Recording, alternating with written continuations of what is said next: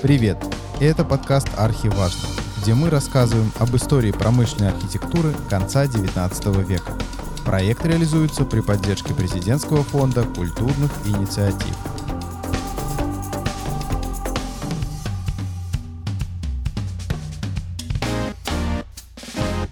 Добрый день. Это спецвыпуск подкаста «Архиважно», в котором мы говорим с заведующим кафедрой истории России Мордовского государственного университета имени Николая Платоновича Огарева, доктором исторических наук, профессором Виктором Михайловичем Арсентьевым. И говорим мы о предпринимательстве, а точнее о предпринимателях Мордовии XIX столетия, о тех людях, кто стоял у истоков промышленности нашей республики и с нуля создавал целую отрасль. Добрый день, уважаемые слушатели. Добрый день, Геннадий. Предприниматели были главными акторами промышленного производства. В советское время их очерняли, им вешали такое клеймо эксплуататоров. И, конечно, в историографии советской незавидное было положение предпринимателей. Но все-таки это несправедливо. Предприниматели были конструкторами экономической структуры. Они во многом на свой страх и риск пускались какие-то там проекты, не всегда удачно, часто они прогорали, но тем не менее вот шаг за шагом они конструировали нашу экономическую структуру. Если говорить о предпринимателях нашего Мордовского края и соседних районов, я думаю, это наиболее актуально прозвучит в нашем диалоге, то я прежде всего хочу отметить Меликовых. Меликовы предприниматели, с чьим именем связано появление металлургической промышленности на территории Мордовского края. Мы вот не всегда помним об этом, что Мордовия была районом, где развито было металлургическое производство. А для меня, например, вообще это была э, вообще новость о том, что, оказывается, было такое. Да, действительно, это было. И предприятия эти появились в 20-х годах 18 века. Как раз это на волне всех этих петровских преобразований, когда Петр I дал возможность лицам недворянского звания покупать крепостных крестьян к своим заводам, когда была издана так называемая Берг-привилегия в 1719 году. А что такое Берг-привилегия?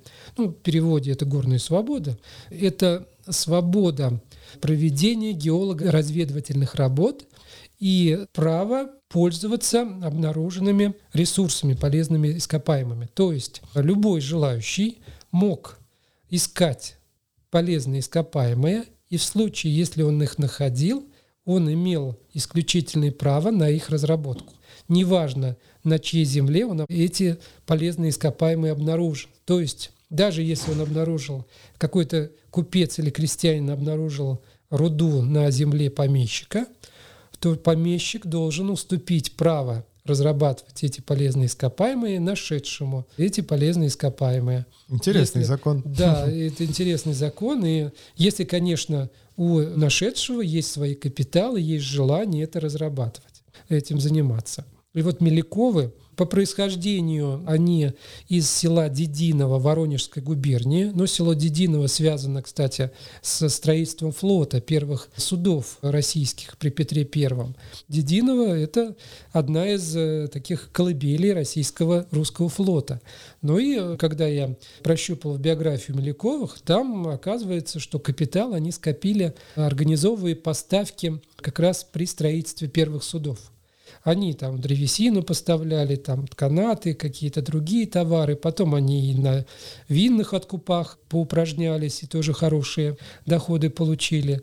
Ну и скопив капиталы, вот они воспользовались этим указом Берг привилегий 1719 года и пошли искать руду по центральной России. Ну и вот ходили, ходили, бродили, и нашли они ее в Краснослободском уезде. Болотная руда, конечно. Она по содержанию железа уступает уральской руде железной, там даже 60-70% доходит содержание железа в руде. У нас же самая качественная болотная руда – это, ну, редко 50% бывает. Это прям вот очень хорошая руда. Обычно так 35-40% – это вполне рентабельная болотная руда для производства. И они, найдя эту руду, они послали прошение. Чтобы создать в то время завод, нужно было получить разрешение от самого императора. То есть нужно было послать заявку в Петербург, заявку, которая на гербовой бумаге, которая стоила, естественно, тоже хороших денег, которой должны быть приложены образцы руды. Эти образцы руды в Берг-коллегии экспертизе подвергались, и выносился вердикт. Годна эта руда для производства, для основания завода или нет.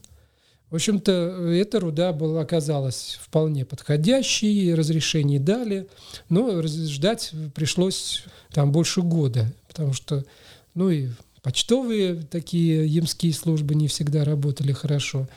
Правда, были случаи, когда заводчики так и не доживали до получения, ну, будущие заводчики, разрешения, умирали, и были такие случаи. Но, бюрократические проволочки сказывались ну, тоже. Да, здесь государство решило держать это на полном контроле, создание такого рода заводов. Кстати, Некоторые заводчики обходили эти запреты стороной. Каким образом? Они строили, не дожидаясь разрешения. То есть к моменту, когда разрешение приходило, завод уже работал. И редко кого-то к ответственности привлекали за это. Все-таки обычно разрешение давали, но были случаи, когда приходилось завод закрывать. Даже Уже так? Начали, да, когда разрешение все-таки не было выдано в силу каких-то там причин. Вот. Ну и Меляковы, получив это разрешение, строят Севинский завод. Точнее, первоначально был построен Авгорский завод. Он был металлургическим, плавил руду, из, точнее металл из руды. Потом был построен Севинский завод. Позже он уже был железоделательный, то есть он переделывал чугун в железо. То есть э, процесс передела чугуна в железо, он разными способами осуществлялся. Например, подлингование был такой способ, когда из чугуна передел получается уже железо, то есть э, проковывается, убирается углеродные соединения лишние, и получается уже э, металл другого свойства. Ну, здесь это с технической точки зрения. Есть, э, сейчас, конечно, есть и способы прямой плавки из руды железа, да, но это более современные уже способы. Тогда вот двойной был путь получения железа.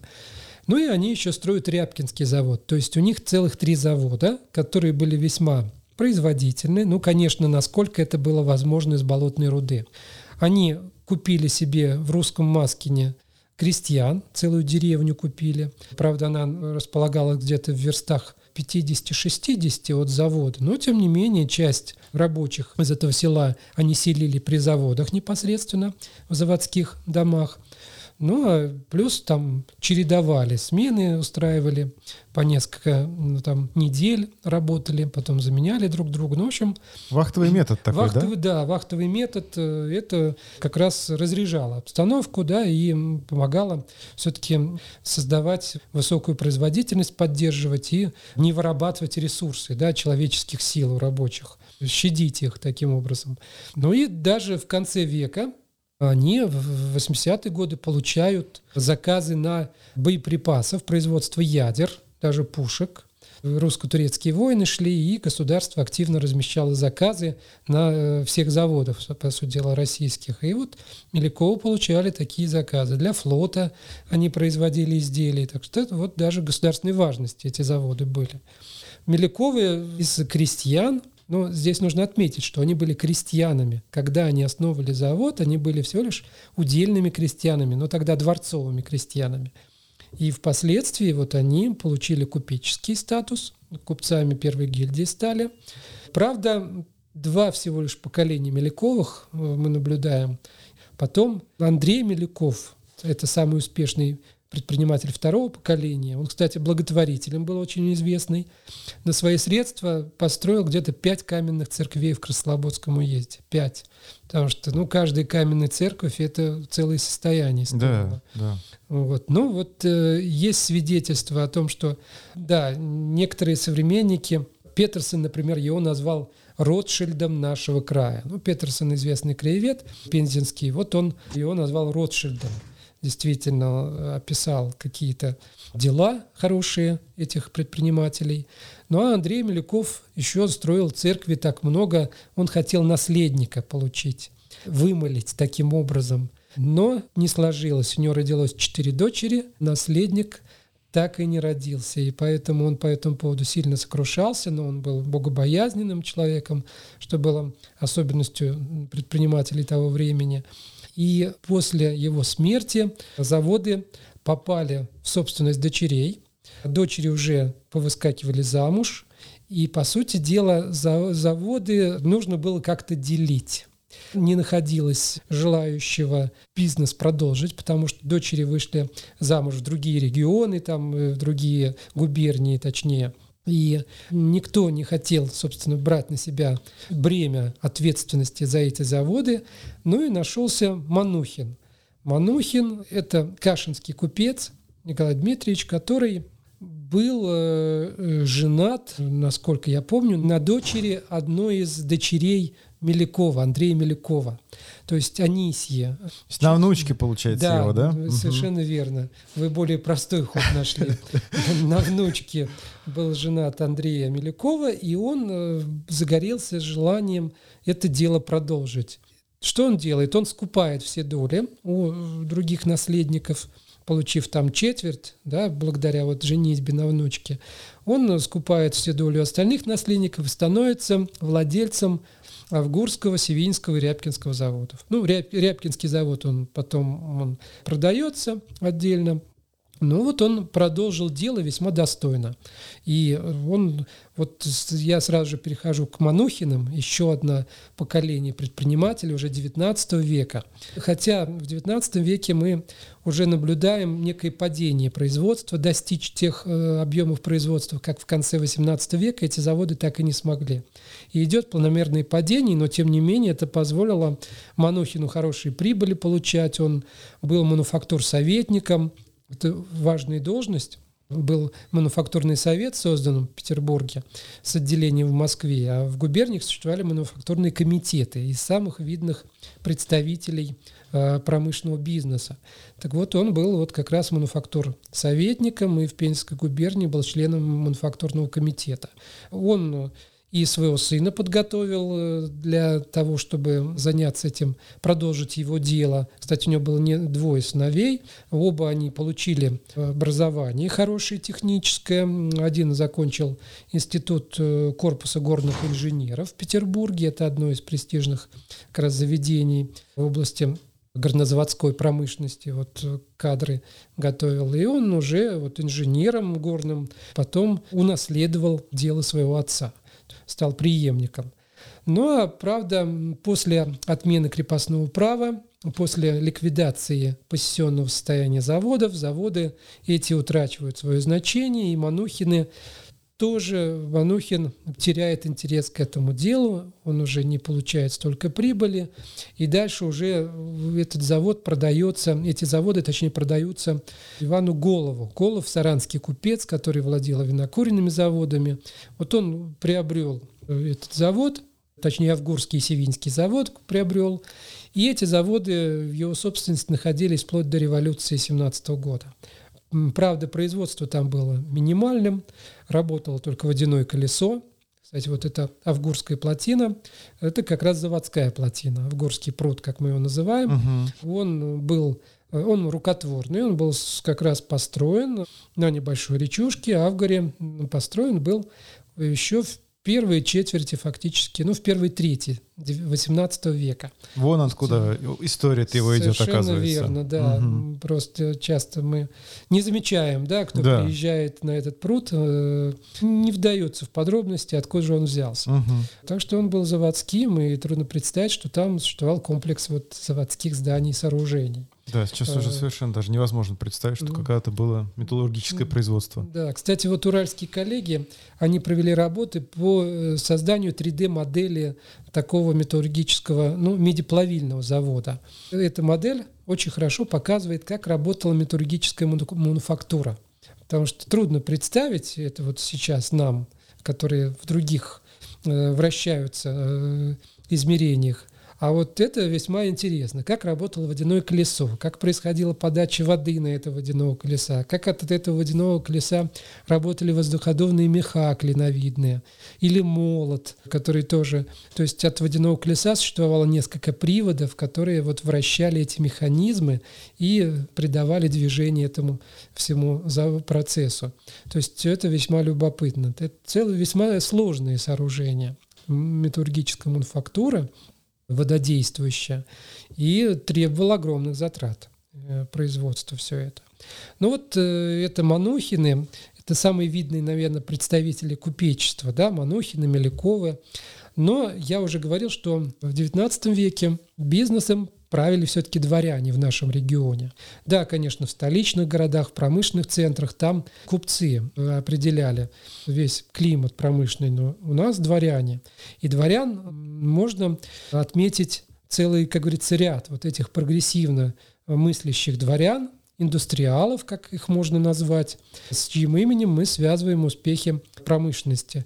Это, э, например, Тучков, в Инцарском уезде, сахарозаводчик известный, свекла, э, производства сахара свекольного. Огаревых нужно здесь отметить. И Николай Платонович Огарева, кстати, он хотя и тоже бизнесом занимался, но он еще вошел в историю как разрушитель промышленного хозяйства родового. По сути, он был прогрессивно мыслящим человеком и в бизнес очень с большим рвением вошел интересовался сам всякими тонкостями производства, но он прогорел. Прогорел, по сути дела, и бизнес его семейный рухнул. Здесь сыграл свою роль несколько факторов. И неудачная женитьба на внучке пензенского губернатора Панчулидзева, на внучке бедного дворянина. Потом последовал развод, и вот эта Мария Львовна Рославлева выкачивала из Огарева деньги в большом количестве. Огарев по доброте души своей, он отсылал ей средства по первому ее требованию. И она, например, уезжала даже там отдыхать на Черноморское побережье, слала ему письма, вела там такой образ жизни разгульный и слала письма с просьбой выслать ему деньги, и он высылал э, их э, в большом количестве ей. Это тоже сыграло свою роль. Сыграл свою роль и сотрудничество со сводным братом Иваном Маршевым, который оказался, ну, купец не слишком честным. И часто вот эти вот соглашения с Николаем Платоновичем он не, не выполнял. И в итоге он приложил тоже руку к, к банкротству его промышленного хозяйства. Сыграл свою роль и экспериментаторство Огарева, который, ну, например, он отпускал своих крестьян – за выкуп, за символический на выгодных условиях для крестьян, собственно. То есть он э, делал так, что промышленный бизнес хромал. Как финансист он оказался неудавшимся бизнесменом. И в итоге, как мы знаем, он распродает все оставшиеся свои заводы. Тучкову, кстати, уезжает в Лондон к своему другу Герцену, да, Александр Иванович. И там, собственно, и вернуться он больше Россию не смог. Ну вот пример такого прогрессивно мыслящего дворянина, который как бизнесмен оказался несостоятельным да, и не реализовался. Хотя э, начинаний у него было немало. Он и приобрел Тальскую пищебумажную фабрику в Симбирской губернии, э, расширял свое хозяйство на первом этапе. Но вот потом все-таки финансовая сторона дела, э, она подвела его, да, и он не смог справиться вот с э, всеми проблемами. Один из примеров негативных, скажем так, да, ну, что да, ну, не получилось. Неудачных да, неуда- примеров. Неудачи. Это к тому, что предприниматели тоже рисковали, да. и предпринимательство ну, это такой э, вид деятельности, который не гарантирует результата. И видно, что Огарев с большим рвением относился к бизнесу, даже писал в переписке своим друзьям, что он нашел себя вот в новом качестве, что он с удовольствием там, таким образом служит России, служит народу. Но, э, как оказалось, одного желания э, маловато да, для того, чтобы быть результативным в бизнесе. Но среди других известных предпринимателей можно назвать Николая Михайловича Сатина, Римского Корсакова, это все помещики, э, индустриалы. Самарин, но это больше Самарская губерния. Ивашов, Леонтьевы, Литвиновы. Это сукноделие. Они были владельцами крупных суконных предприятий. Бахметьевы. Об Бахметьеве я упоминал уже. Это владелец Никольского стекольно-хрустального завода, одного из известных э, заводов России стекольно-хрустальных. Ну и Араповых можно вспомнить. Кстати, Араповы одни из немногих, кто сохранил бизнес и после отмены крепостного права. Я уже говорил, что негативно отмена крепостного права повлияла на бизнес дворян, но вот Араповы смогли пережить и во второй половине XIX века они даже набрали обороты, создали так называемые экономии. Это уже не помещичье хозяйство, это уже экономия. То есть под экономиями подразумевали вот такие вот разноотраслевые хозяйственные комплексы, где и аграрное производство было, где и промышленный сектор развивался, и инфраструктура развивалась. Вот такие комплексы. Ну, Араповы, с Араповым мы связываем и э, железнодорожную станцию Арапова, да, первоначально называлась, э, ну, тогда это, первоначально это «Воскресный Лашма». Сейчас это Ковылкина. Угу. То есть вот, э, собственно, Ковылкина. В Ковылкино очень чтят, араповские чтения даже проводят. Я участвовал даже в этих араповских чтениях. Они именно с э, историей своего района связывают как раз деяния семьи Араповых, которые, в общем-то, весьма много сделали. Ведь Арапов даже приложил усилий, чтобы железнодорожная ветка прошла через именно его имение, через воскресную Лашму. Он в этом плане Ковылкина обеспечил железнодорожной веткой, по сути. До сих пор, по сути, да. Да, да, да, да. И это вот тоже такой интересный факт. Так что э, вот э, примеры успешного предпринимательства XIX века. И они, как говорится, заслуживают внимания. Это далеко не полные примеры. Именно благодаря этим предпринимателям формировалась экономическая структура нашего региона. Интересно, то есть для некоторых эта была, промышленность была таким неким социальным лифтом, да, кто из крестьян смог стать последующим крупным предпринимателем. Да? Да. Для некоторых, наоборот, это послужило к банкротству, можно сказать, да, да как с банкротство. Ну, вот интересно. Это, да, тот пример, когда, опять же, предпринимательство являлось рискованным да, видом деятельности, и как успех обеспечивало, так и неудачу. Все э, зависело от самых разных факторов, и объективных, и субъективных, конечно же. Так что это интересно. Каждый предприниматель я заниматься старался с кем-то глубже, с кем-то менее глубоко погружался в историю предпринимателей. Но это действительно интересная история, когда ты прослеживаешь а, вот этот вот путь, э, эту траекторию, которая столько порой сложностей, подводных камней имела, и успехов, и неудач, и личной жизни, и там каких-то бизнес-проблем. Это, конечно, всегда интересно. Это позволяет вот этим промышленным историям придать более живое звучание. Потому что не только в цифрах, да, не только в производственных показателях погрязнуть, но и именно в судьбах этих людей, с которыми мы связываем развитие промышленности, промышленные успехи. Спасибо большое. Да. Я еще раз напомню, что сегодня у нас в гостях был заведующий кафедрой истории России Национального исследовательского Мордовского государственного университета имени Николая Платоновича Огарева, доктор исторических наук, профессор Виктор Михайлович Арсентьев. Большое спасибо всем, кто слушали нас сегодня. Да, спасибо за внимание. Надеюсь, моя информация будет для вас полезна в каком-то степени. Спасибо.